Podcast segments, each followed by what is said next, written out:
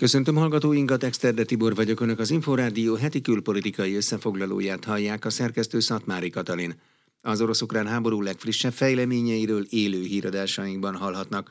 Most először arról lesz szó, hogy három operatív program kifizetésének 65%-át, mint egy 3000 milliárd forintnyi uniós támogatás felfüggesztését javasolja a tanácsnak az Európai Bizottság, mert a testület szerint Magyarország nem teljesítette maradéktalanul a jogállamiság javítása érdekében vállalt feltételeket. Navracsis Tibor területfejlesztésért felelős miniszter az Inforádiónak azt mondta, a zárolást tavasszal oldhatják fel. Ignát Márk interjúja. Ugye ez a, a javaslat gyakorlatilag a szeptember közepén nyilvánosságra hozott bizottsági javaslat változatlan megismétlése. Akkor az volt az indokolás, hogy ebben a három operatív programban, tehát a közlekedési környezetvédelmi, illetve települési operatív programban a legmagasabb a közbeszerzések aránya, és tekintettel arra, hogy az ő észrevételeik a jogállamisági feltételességi eljárásban is jó részt a közbeszerzési eljárásokra vonatkoztak, illetve a mi vállalásainknak jelentős része is erre vonatkozott, ebből adódóan úgy gondolták, hogy óvatos, mint egy óvatosságból, fogalmazunk így, ez az, amit felfüggeszt éppen ilyen arányban, mert úgy gondolták, hogy nagyjából ez az arányosság, hogy a végrehajtás hátralévő részét ellenőrizni tudják. Ez most akkor azt is jelenti, hogy szeptember óta a mi részünkről nem történt semmi azért, hogy ne történjen meg ez a javaslat? Nem, a bizottság egyébként az értékelésében elismeri, hogy szeptember óta óriásit lépett előre Magyarország. Azt is mondhatnám, hogy ilyen értelemben természetes, hogy fenntartja ezt a 65%-ot, mi azért jobban ültünk volna, hogyha ez alacsonyabb arány lett volna, mert hogy az a menetrend, amit az Európai Bizottsággal elfogadtunk annak idején, a teljesítések, az általunk tett vállalások végrehajtására jócskán tartalmaz azért még olyan határidőt, olyan teljesítési határidőt, amely még nem telt el. Például jövő héten fogja a Magyarország gyűlés elfogadni a következő jogalkotási csomagot, amely szintén kezeli az észrevételek egy részét, vagy december közepén alakul meg az antikorrupciós munkacsoport. Tehát van számos olyan határidő, amely még él, amely még nem következett be. Ilyen értelemben a bizottság mondhatja azt, hogy nem teljesítettük teljes egészében még a menetrendet, mert hogy még nem jött el a határideje ezeknek a teljesítéseknek. Mikor született végleges döntés ezekről a pénzekről? Hát, a bizottság sajtótájékoztatóján azt mondták, hogy amennyiben az utolsó határidő lejár, ez pedig március vége a mi menetrendünk szerint, és akkor újra értékelik a teljesítést. Én abban bízom egyébként, hogy folyamatosan fogjuk értékelni a teljesítést, éppen azért, hogy a félreértéseket elkerüljük. Ők maguk mondták, hogy akkor ez a tavasz folyamán, április-május folyamán 100%-ban elérhetők lehetnek az uniós források. Ugye azt mondta, hogy számos dolog megtörtént már a feltételek teljesítéséből, van néhány olyan dolog, ami folyamatban van, meg van már a határidő. Mit kell még megtenni ahhoz, hogy hozzájussunk ezekhez a pénzekhez? Például az antikorrupciós munkacsoportot fel kell állítanunk, vagy az igazságszolgáltatás függetlenségével kapcsolatos tárgyalások eredményeit át kell vezetnünk a törvényhozáson. Ez az, ami, ami át fog gyúlni a tavaszi ülésszakra tekintettel arra, hogy itt azért vannak kétharmados törvények is, amely alaposabb előkészítést és lassabb törvényhozási folyamatot követel meg. Tehát, de van például az antikorrupciós stratégia megújítása, ami egy kormányzati dokumentum, ami szintén vár még ránk, és a határidő szerint még a későbbi évben fogjuk elvégezni. Azt mondanám, hogy az alapvető dolgokat elvégeztük már, de akad még néhány feladat, amit, amit meg kell oldani. Van olyan feltétel, olyan feladat, amit nem akarunk vagy nem tudunk teljesíteni? Nincs. Teljes egészében kompromisszumos a megállapodás az Európai Bizottság és a magyar kormány között. Teljes az egyetértés ezeknek a vállalásoknak, részben a megtételében, részben pedig a végrehajtásában. Tehát ön azt mondja, ha jól értem, hogy akkor ezt a pénzt meg fogjuk kapni előbb-utóbb. Hát én nagyon-nagyon, ugye teljesen biztosan mindent nem lehet mondani, de én nagyon-nagyon-nagyon bízom benne, igen. De a zárolás által nem érintett az Unió 7 éves költségvetéséből Magyarországnak járó forrásokhoz legjobb esetben mikor férhetünk hozzá? Az Európai Bizottság mostani javaslata alapján a tanács december közepén, újsághírek szerint körülbelül december 12-én hozhat döntést a Nemzeti Újjáépítési Tervről. Amennyiben ezt elfogadja a tanács december közepén, akkor ez azt jelenti, hogy megnyílik egy körülbelül két és fél ezer milliárdnyi összeg az újjáépítési alapból.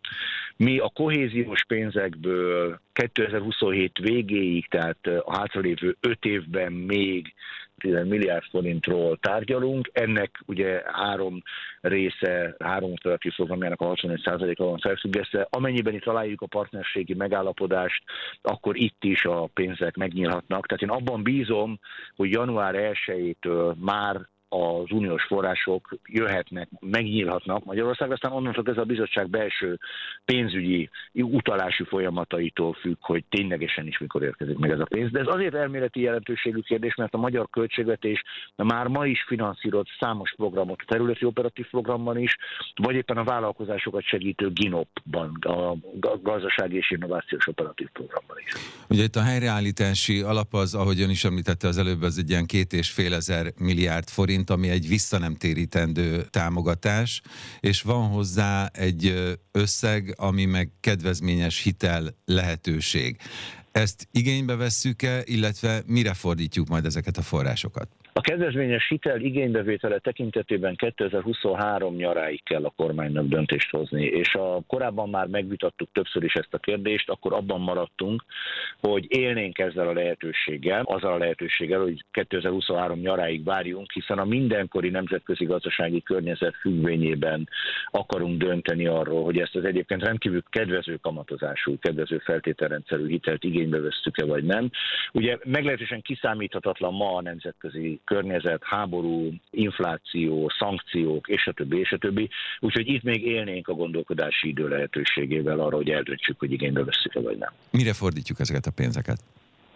Ezeknek jó része közel fele az úgynevezett zöld átmenetet szolgálná, tehát azt az energetikai, olyan energiaügyi beruházásokat, amelynek egyrészt a célja a diversifikáció, azaz Magyarországnak az egyoldalú energiafüggésének az oldása, másrészt pedig az új energiák bevezetése, hasznosítása és az infrastruktúra alkalmassá tétele ezeknek hasznosítására, és egy közel egyharmada pedig a digitális átmenetre menne, azaz olyan nagy országos országos projektekre, amelyek a digitalizációt szolgálják.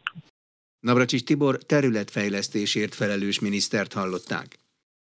A kétoldalú kapcsolatok minőségén múlik, hogy ki miként szavaz az Európai Unió tanácsában, mondta az Inforádió Aréna című műsorában Prőle Gergely, a Nemzeti Közszolgálati Egyetem Stratégiai Tanulmányok Intézetének igazgatója.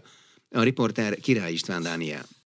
Milyen lehetőségeik vannak a pénzügyminisztereknek a pénzügyminiszteri tanácsban? Mennyire szólhatnak bele abba, hogy miként változzon vagy változzék az az adott bizottsági előterjesztés? Hát itt nagyon fontos a kétoldalú kapcsolatok minősége. Az egyes tagállamok pénzügyminiszterei alaposan mérlegelik azt, hogy országuk befektetőinek, országuk gazdasági szereplőinek Magyarországhoz fűződő viszonya az milyen.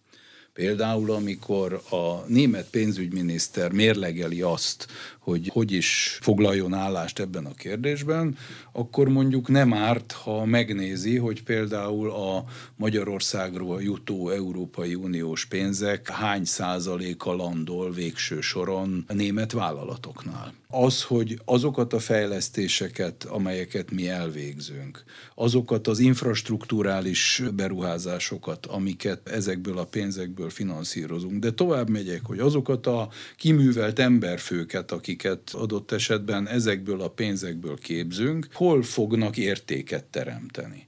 Na most a kétoldalú kapcsolatokban ezek fontos szerepet játszanak, és ha megnézzük minden országgal, a nagy országokkal, Magyarországnak van egy ilyen típusú érdekrendszere. A németeket már említettem. Ugyanakkor, hogyha a franciákat nézzük, ugye a franciák számára Magyarország a legfontosabb szövetséges, vagy az egyik legfontosabb szövetséges az atomenergia, mint energiaforrás, Európai Uniós zöld energiaként való elismertetése szempontjából. Tehát ott is van egy ilyen típusú érdekeltség. Egyébként mekkora arányban kell elfogadni a pénzügyminiszterek tanácsában ezeket a döntéseket? Hány szavazatra van hát szükség? Hát ott egy minősített többség kell ehhez, ez fontos, hogy meglegyen. Említette az atomenergia zöldén nyilvánítását, amikor egy nagyon érdekes jelenségnek voltunk tanúi. Emmanuel Macron francia elnök megtalálta a v és tulajdonképpen egy látványos francia V4 közeledés volt látható.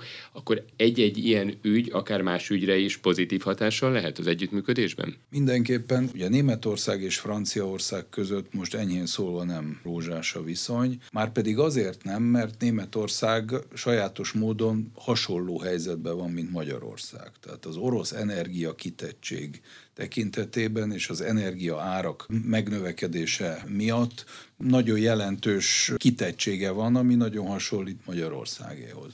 Na most ebben az ügyben ott is, ha nem is ilyen látványos módon, mint Emmanuel Macronnal, de bizonyos érdekazonosságok nyilvánvalóan láthatóvá válnak.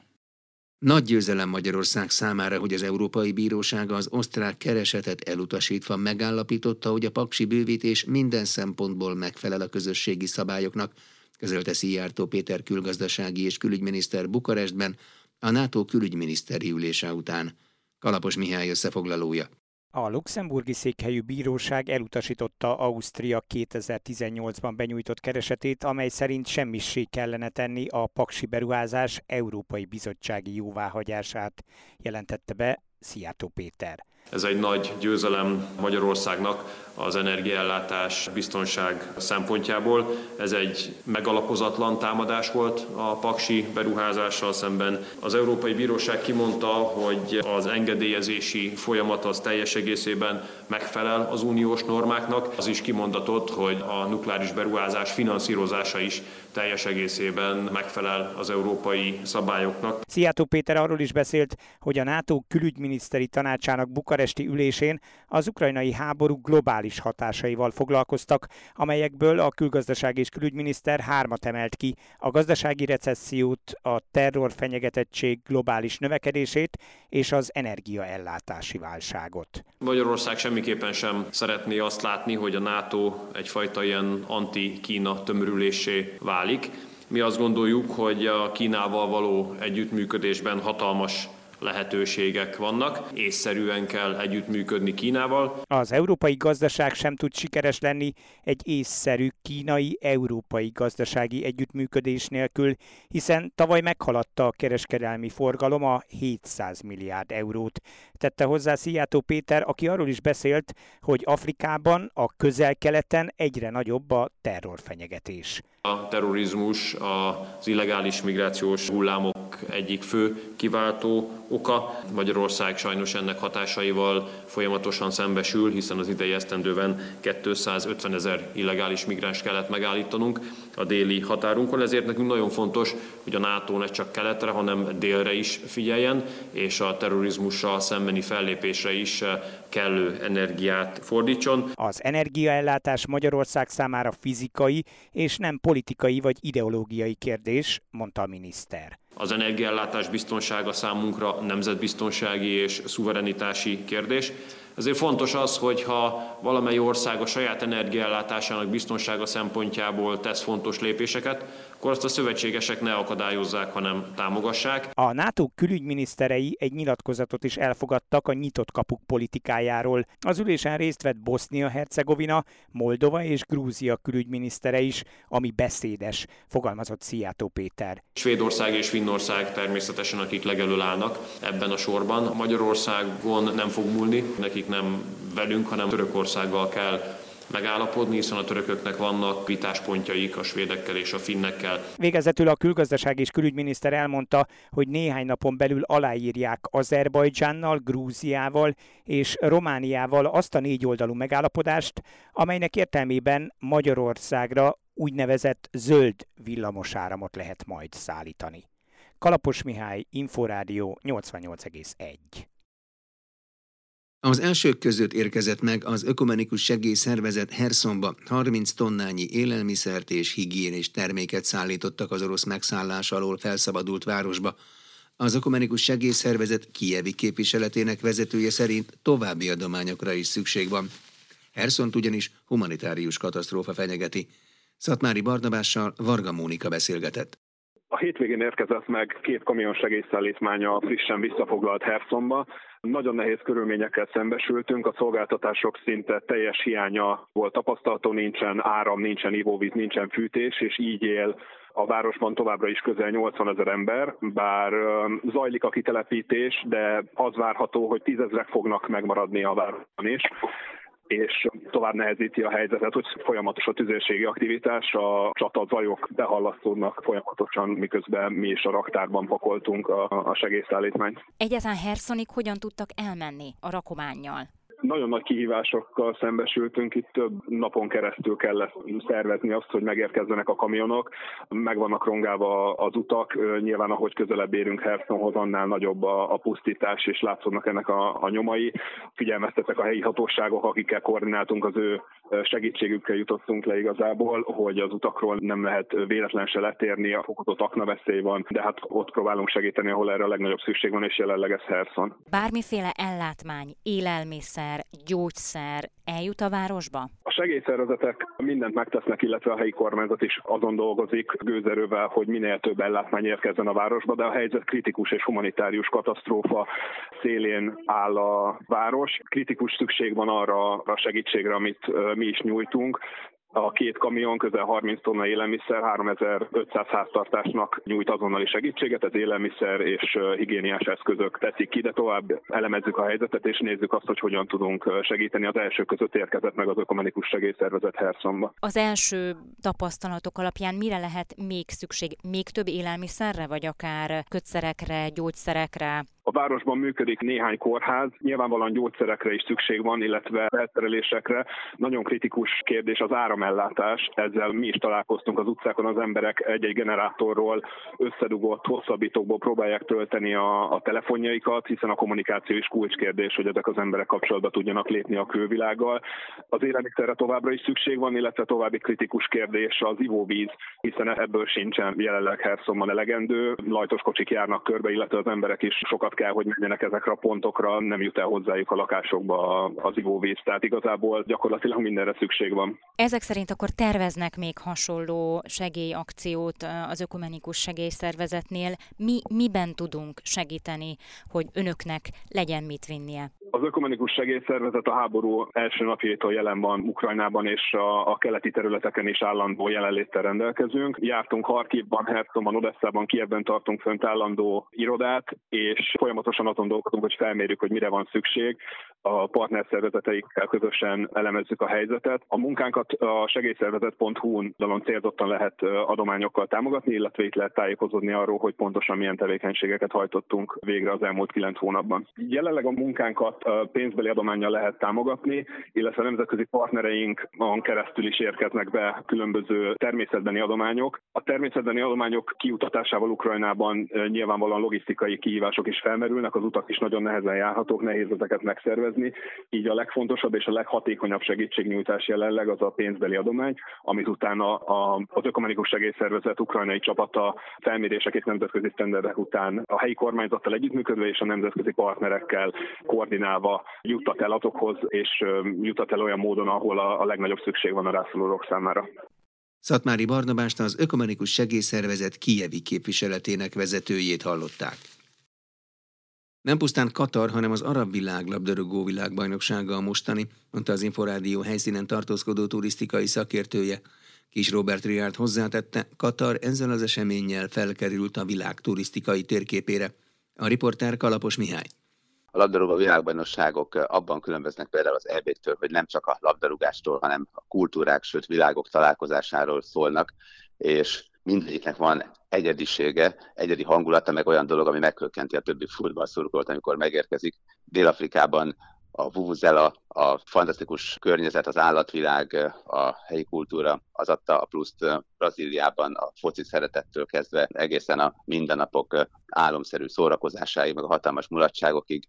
Tehát tényleg mindig mindenhol van valami egyedi. Hát azt kell mondanom, hogy ez tényleg olyan, hogy nem pusztán Katarnak a világbajnoksága, hanem az arab világnak a világbajnoksága szinte olybá tűnik. Az biztos, hogy jelentős mértékig különbözik például attól, ami Oroszországban volt Jó magam azért 24 éve járom a világbajnokságokat, és van összehasonlítási alapom.